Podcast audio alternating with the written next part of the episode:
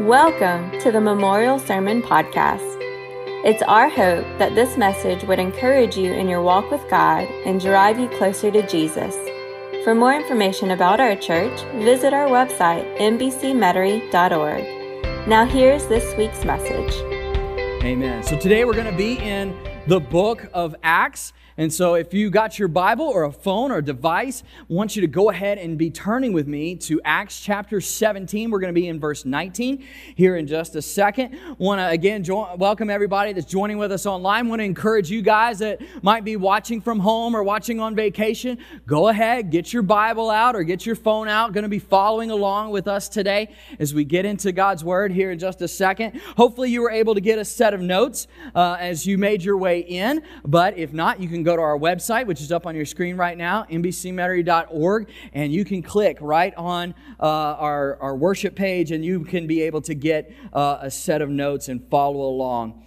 You know, when it comes to things in life, there's a right way to do things and there's a wrong way to do things.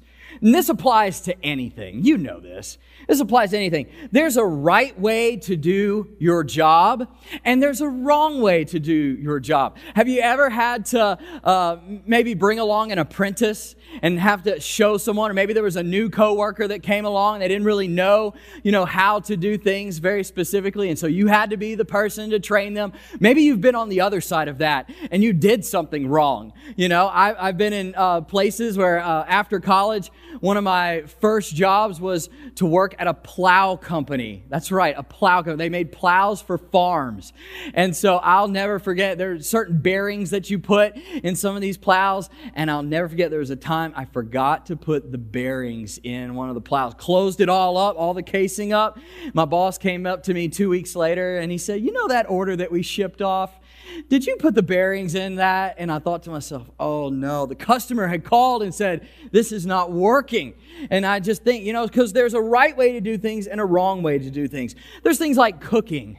You ever had somebody in your in your life that cooked something the, the right way, or maybe they cooked it the wrong way? You don't have to have a show of hands or anything, you know, but you know when you put that first bite into your mouth if something's done the wrong way. Driving, well, we live in the city of New Orleans, you know, and so we know when people are driving uh, the wrong way. You know, it, it's interesting, even as a, as a parent, you know, it's the most small task uh, has to be taught.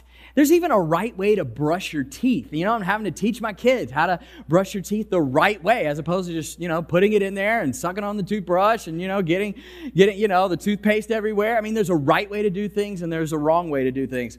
I was watching something this week that I want to share with you here in just a second of, of people who were in the gym and they were doing things the wrong way. And I thought it was pretty humorous, so I went to a couple different videos and I kind of put a, a, compilation together. And I want you to look at this. If you've ever been in the gym anytime, even if you haven't been in, in the gym, you're probably going to watch this and go, that's not quite right. So let's turn our attention to the screens and we'll roll this video.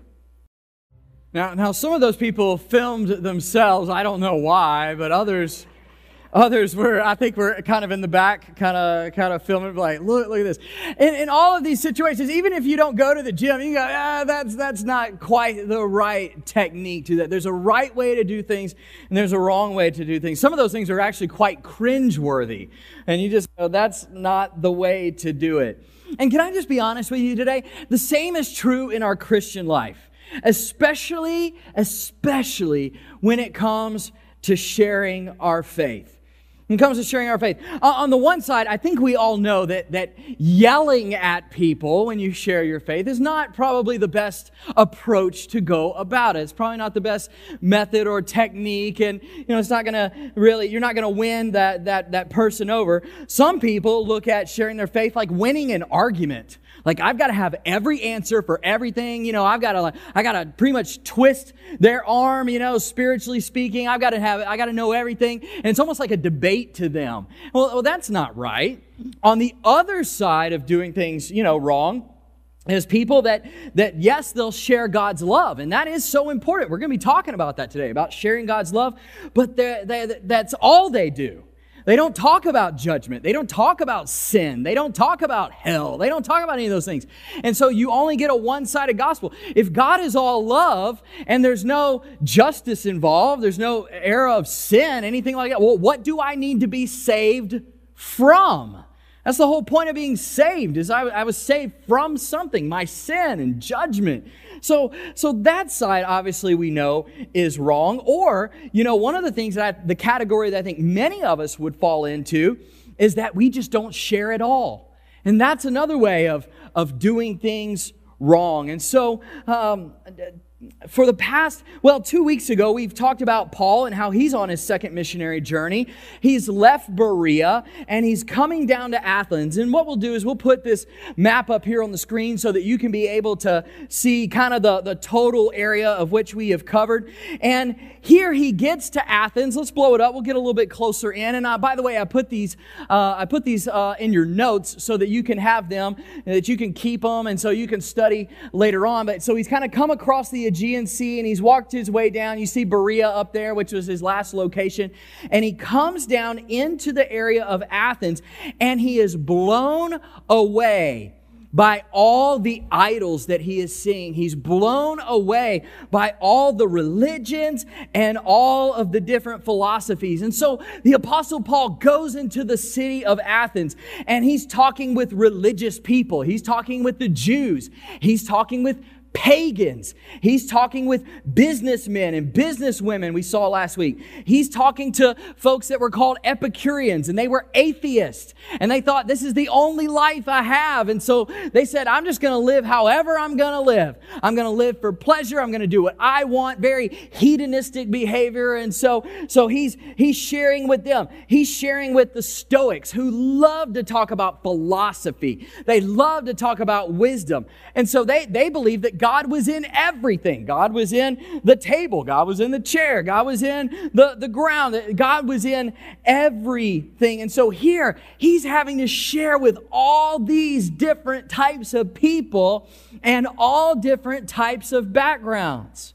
We might say, wow, that's crazy for him. But the reality is for us is that are you not surrounded by all different types of people too? Do you not have all kinds of friends too? People that are pleasure seekers? Do you not have people in your life that are religious? Do you not have people in your life that are just thinkers and, you know, you might not call them a philosopher, but they're just thinkers and they like to think about different things? Do we have businessmen and businesswomen in our lives too? Absolutely.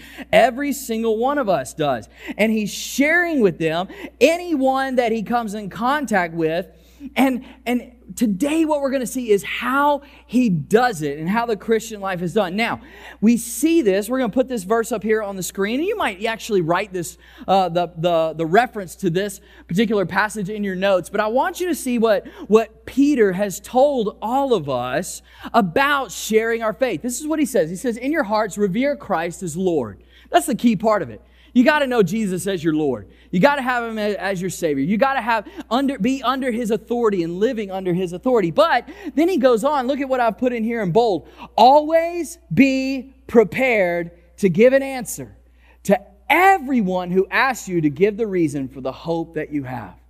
Notice that it says always. Notice that it doesn't say sometimes. Always be prepared to give an answer for the reason of the hope that you have in you, the hope of heaven, the hope of Christ, the relationship that you have in Him.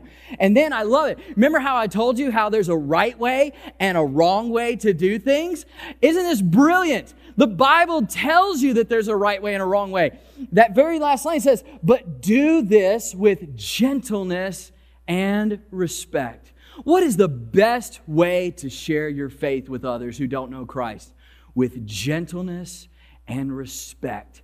You're going to see the Apostle Paul today come up and he's going to share his faith and he's going to do it with gentleness and respect. He's not going to yell at anybody. Some people are going to say he's crazy, but others are going to say, you know what? There's truth in what you're saying, and I need to give my heart to this person called Jesus Christ. And so that's where I want us to pick up today is we're in chapter 17 We're going to start right here in verse 19. I'm just going to read a couple of verses and then we'll talk about kind of what's going on. So, we saw last week that he's talking to all the people, and people are, are saying, What is this babbler having to say? And so, a couple of them, it, it struck up a, a chord in their heart. And in verse 19, it says, They took him and brought him to the Areopagus and said, May, may we learn about the, this new teaching that you are presenting because what you say sounds strange to us. They never heard it before. So it sounds strange to us, and we want to know what these things mean.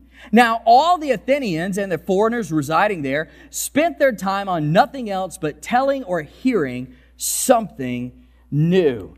And so what you have here is they take him up to the to the Areopagus, and, and, and it says that he stands there and he shares the gospel. And here's something that I just want to let you know is that the cool thing is you can actually go to this exact same place today. I was talking uh, with Jim, who's up upstairs running our slides. He said, Dan, I've actually been there. I've actually stood in that place. And so we have a picture. Let's go ahead and put that picture up here of, of the Parthenon. So we talked about this last week, how we have a picture of the, the Parthenon that sits atop the Acropolis. And what I was looking for this week as I were getting ready to prepare this message, I was looking for a picture that had both the Acropolis with the Parthenon on top and also the Areopagus in, in one picture. And I wasn't able to find it. So here's what we're going to do. I want you you to look up here. I got on Google Earth this past week, and uh, we'll go ahead and, yeah, open it up. And so this is the city of Athens, modern day Athens, on Google Earth. And so we'll zoom in a little bit here. And so there you can see the Parthenon, and it's sitting atop the Acropolis with the city all around it. So you're kind of uh, generally in the, the middle of the city there. And so you can kind of see it's being raised up. You've got some of the amphitheaters that are uh, along the side. You got two amphitheaters there. And then as you move uh, left here, you can see there's this little hill, and it doesn't look like much, but this was called the Areopagus.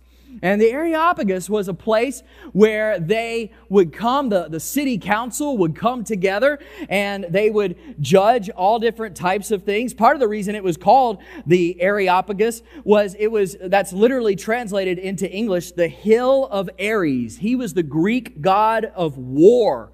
You may have heard of this place as being called Mars Hill. Have you ever heard that before? What's the difference in Ares and Mars? Well, there's really no difference between Ares and Mars. Ares was the Greek god of war, and Mars was the Roman god of war. They just had different names. And so the city's council, they, they would try different cases. If there was a homicide, they would try cases up here uh, at the Areopagus. If there was an assault, if there were religious matters that came up, and there's even a, a case that, that I, as I was looking at, a, a case of arson Someone had lit someone's olive trees on fire. And so they came, where did they judge that trial? They came up here to the Areopagus, just to the side of, of the Parthenon. And so they convene in this location. And so you have all of these different things that are taking place. And this was more of an informal meeting. They said, you know what? Let's take this guy up. We want to hear some more. So they weren't really putting Paul on trial, but they said, you know what? An informal meeting so that we can begin to hear more about what is going on and what's taking place. And so here's where I want you to see in verse 22, that's exactly where Paul was, right up here, where you see some of the tourists. But the Apostle Paul, I want you to picture in your mind the Apostle Paul up there with all these council leaders, with everyone that's saying, We want to know more about this. And, and, and this is what he has to say.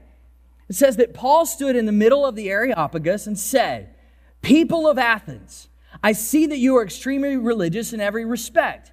For as I was passing through and observing the objects of, of worship, I even found an altar on which you were inscribed, that which was inscribed to an unknown God. Now picture this in your mind. They had idols all over the city, idols everywhere. They had statues everywhere. And they had all these different things, you know. So they had them to Athena and they had them to Ares and they had them to all these other different, different gods and goddesses, okay? And all their little servants. And so they have all these idols. And then, picture this, that just in case they missed one, they didn't want to miss one, you know? And they said, just in case we miss a God, we want to make sure that we cover that one So they made an idol and they inscribed it to the unknown God.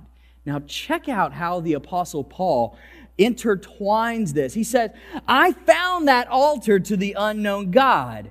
He says, Therefore, what you worship in ignorance, this I am proclaiming to you. And so essentially, he says, You know that unknown God? I'm about to tell you about him right here, right now.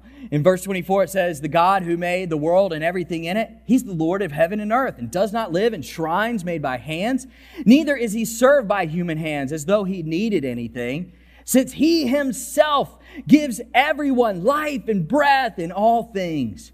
And then he takes them all the way back to creation. Creation as we know it, not as creation as they knew it, with this plethora of gods that they had.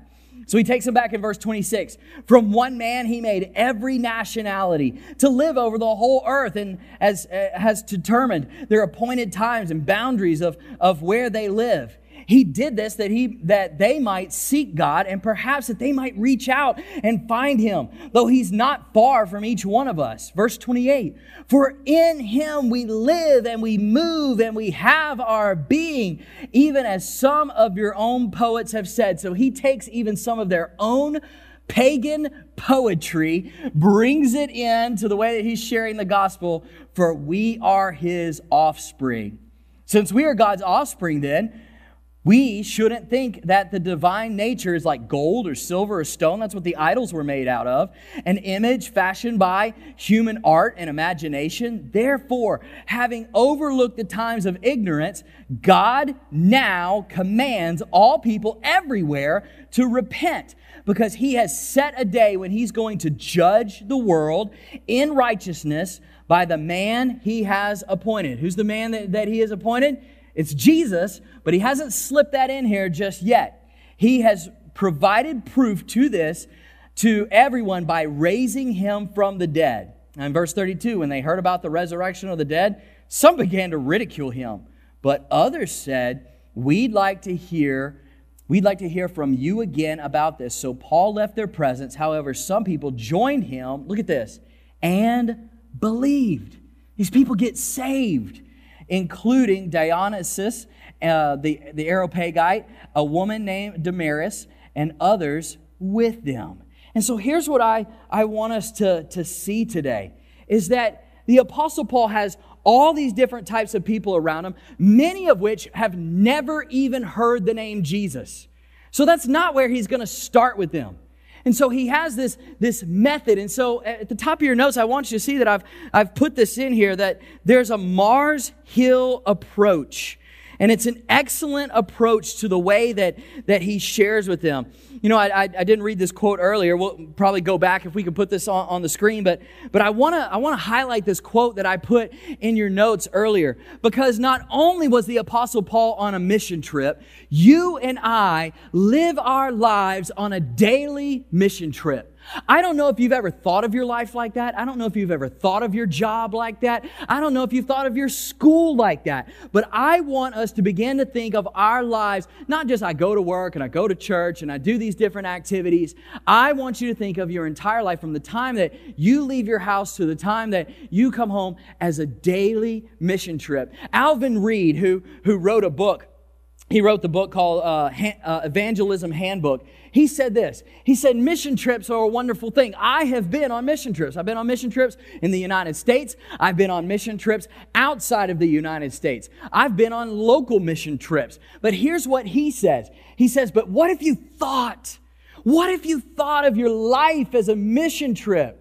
What if you and I took the posture of a missionary and began to raise our children, approach our jobs, and took our neighbors from the point of view of a missionary? He says it could absolutely be revolutionary. And for us here today, that's what I want us to get. Is I want us to take what Paul has said right here on Mars Hill and I want to say, you know what? How can we best put this into our lives? You know, when when Peter said eh, that that always be prepared to give an answer for the hope that's in you. Sometimes I don't know about you, I just need a starting place. You just need a starting place. You have people in your life. There are people in my life, and I'm a pastor. And I'm like, man, I really want to share the gospel with this person. But I don't know where to start. I don't know where the conversation is supposed to start. And today, what I want us to see, based on Paul, is I want us to see his method. Let's see where he started. Let's see where he ended up. And so let's fill in some of these little gaps so that when you and I, when we're put in that position, that we can say, okay, how am I going to share the gospel with folks that are around me? So the Mars Hill approach is an excellent approach to sharing your faith. Well, how does it start? How do we start sharing our faith? Let me give you a great pointer right here. Number one, write this down, is to declare the greatness of God. To declare the greatness of God. Sometimes I, do you ever feel like you got to go from, from zero to 60 in like two seconds? I got to tell them about Jesus. I got to tell them about, you know, the, I got to tell them about devil. I got to tell them, you know, Jesus died on the cross. And, and notice that's not where the Apostle Paul started. He, they, he's got to warm up to that. This is a process. And so look with me in verse, in, in verse 24.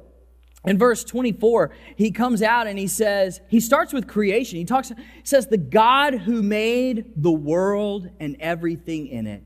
He is the Lord of heaven and earth and does not live in shrines made by hands. This isn't Zeus we're talking about.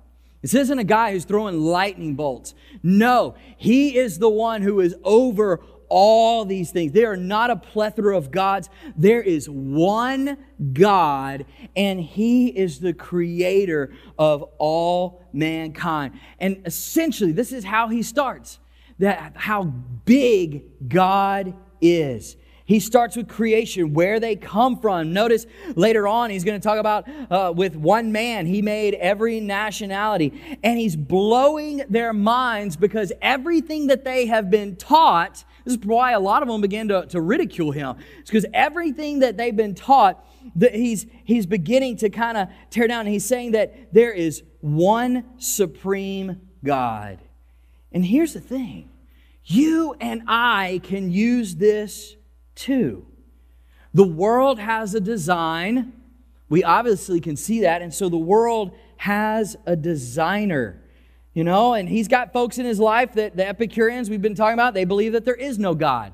He talked about the Stoics who believe that, that everything is God, almost like stuff, like matter is a prison for God. But the reality is, he's saying, look, look around you. Isn't there a design to all this? So there's a designer, there has to be. And some people would, you know, talk about things like like like evolution and the and the Big Bang and all that kind of stuff. And while I certainly believe in adaptation where things adapt over time, I don't believe in evolution where things just exploded because that's order just doesn't come out of chaos. You know? Order doesn't come out of chaos. The Big Bang says that there is chaos and it became order. That's like a tornado running through a forest and then it just all, all the pieces falling and it making a neighborhood. It just doesn't work that way. And you and I can be like Paul. If we don't know someone and how to talk to them, let's talk to them about the greatness of God. And you say, Pastor Dan, you just you just jumped right into evolution. Is that what I'm supposed to do? No, no, not necessarily. You know, I used to feel guilty, if I can be completely honest with you because I was trying to have conversation with people and I would talk about all, all the things under the sun. I'd talk about weather, or I'd talk about kids, or I'd talk about the news and things that are going on. But can I be honest with you? I don't feel guilty anymore because there are ways that you can bring in the greatness of God, even talking about the weather. We've had some beautiful weather lately. How easy would it be to say to a coworker or say to a, a friend and say, you know what? God has given us some really great weather. See, that's totally different from turning to a person in the line at the grocery store and said, Man, it's really raining or whatever. You know, that you could say, God has given us some great weather. Or God has, has given us some rain today. And I'm so glad because we haven't really had much rain. Or maybe that you've had a lot of rain and you say, Man, God sure has given us a lot of rain. You are alluding to the greatness of God.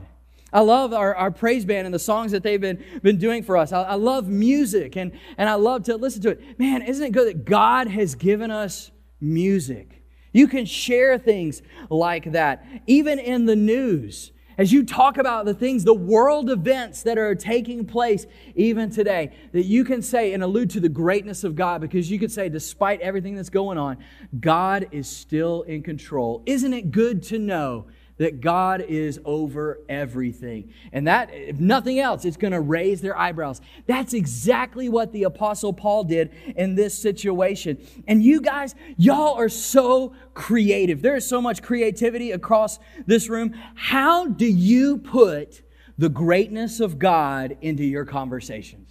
How do you do it? It's the easiest place to start. That's why the Apostle Paul started there. It, it's, it's not just a tactic to sharing our faith, it's actually what you and I think about. Do you think about the greatness of God on a day to day basis?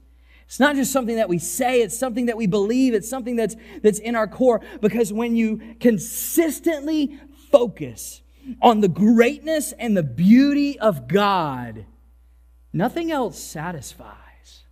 Have you thought about that? If your heart as a Christian is just enveloped by the greatness of God, materialism cannot satisfy you. Lust cannot satisfy you. Money cannot satisfy.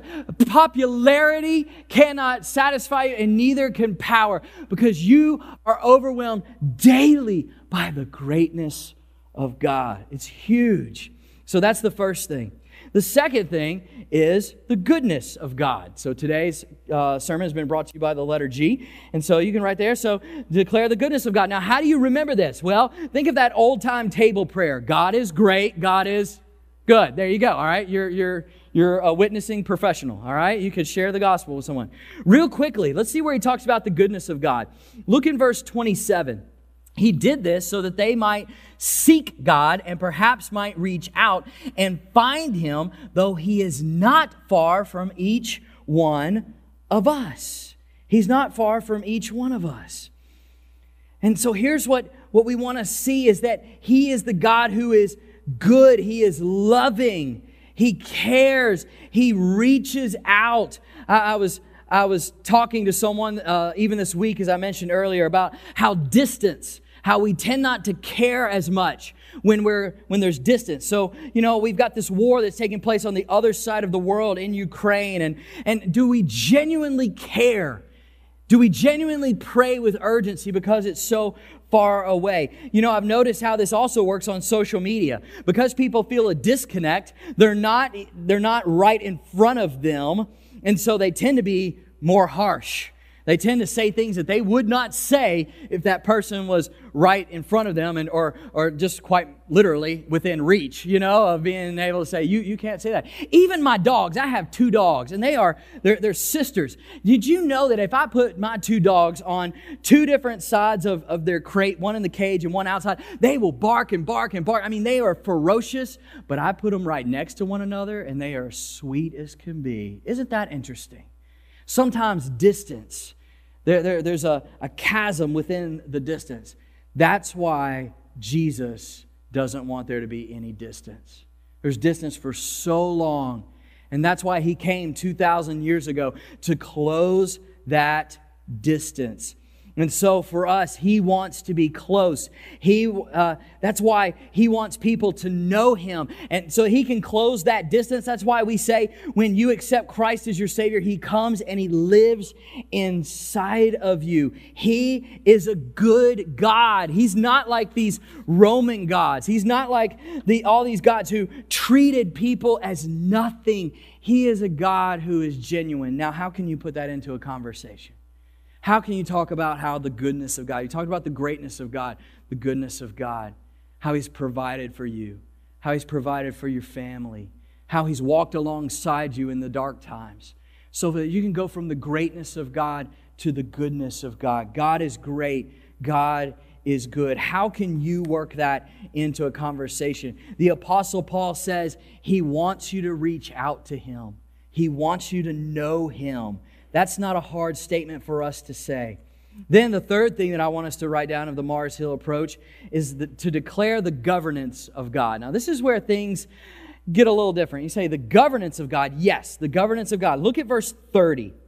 It says, Therefore, having overlooked the times of ignorance, God now commands all people everywhere to repent. All right, did you see this? God's good. He loves you. He cares about you. But now you, you can't miss. There's two sides of the coin. You got the goodness of God and the governance of God. Okay? You got the love of God and the judgment of God. You got to share both sides of the coin. And so here he clearly says, he says he calls all people to repent. And this is where we talk about things like sin and punishment.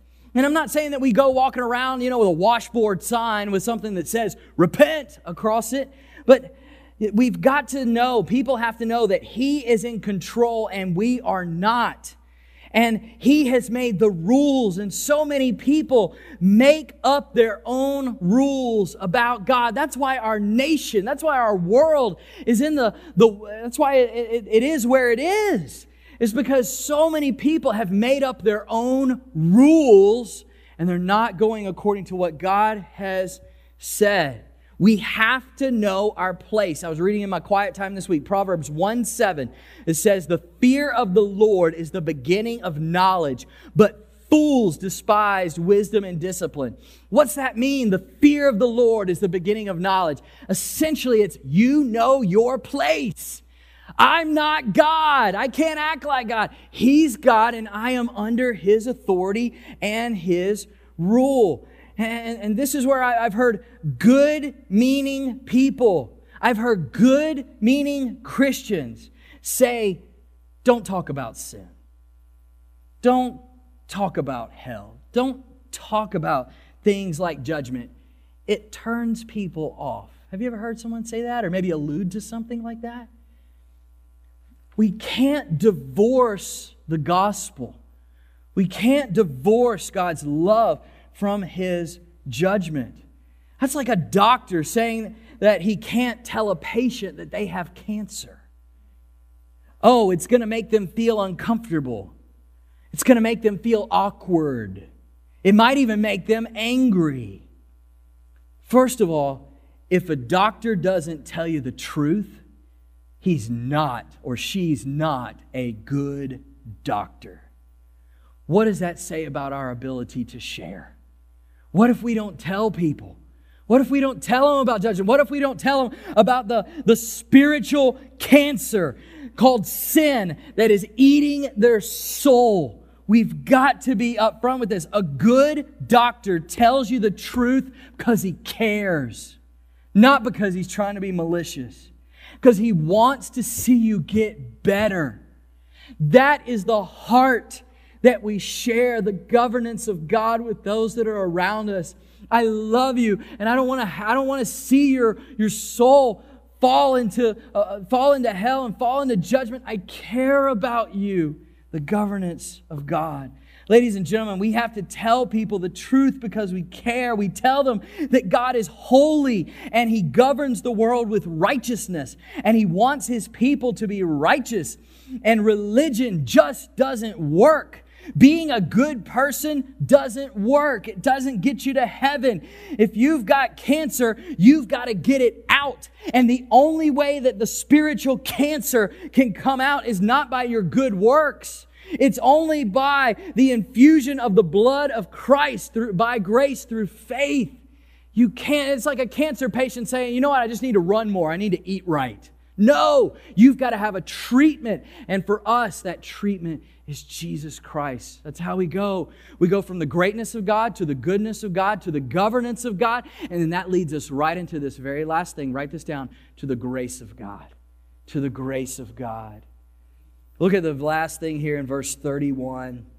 31, it says, Because he has set a day when he's going to judge the world in righteousness by the man he has appointed. Isn't it interesting? He doesn't even say the name Jesus.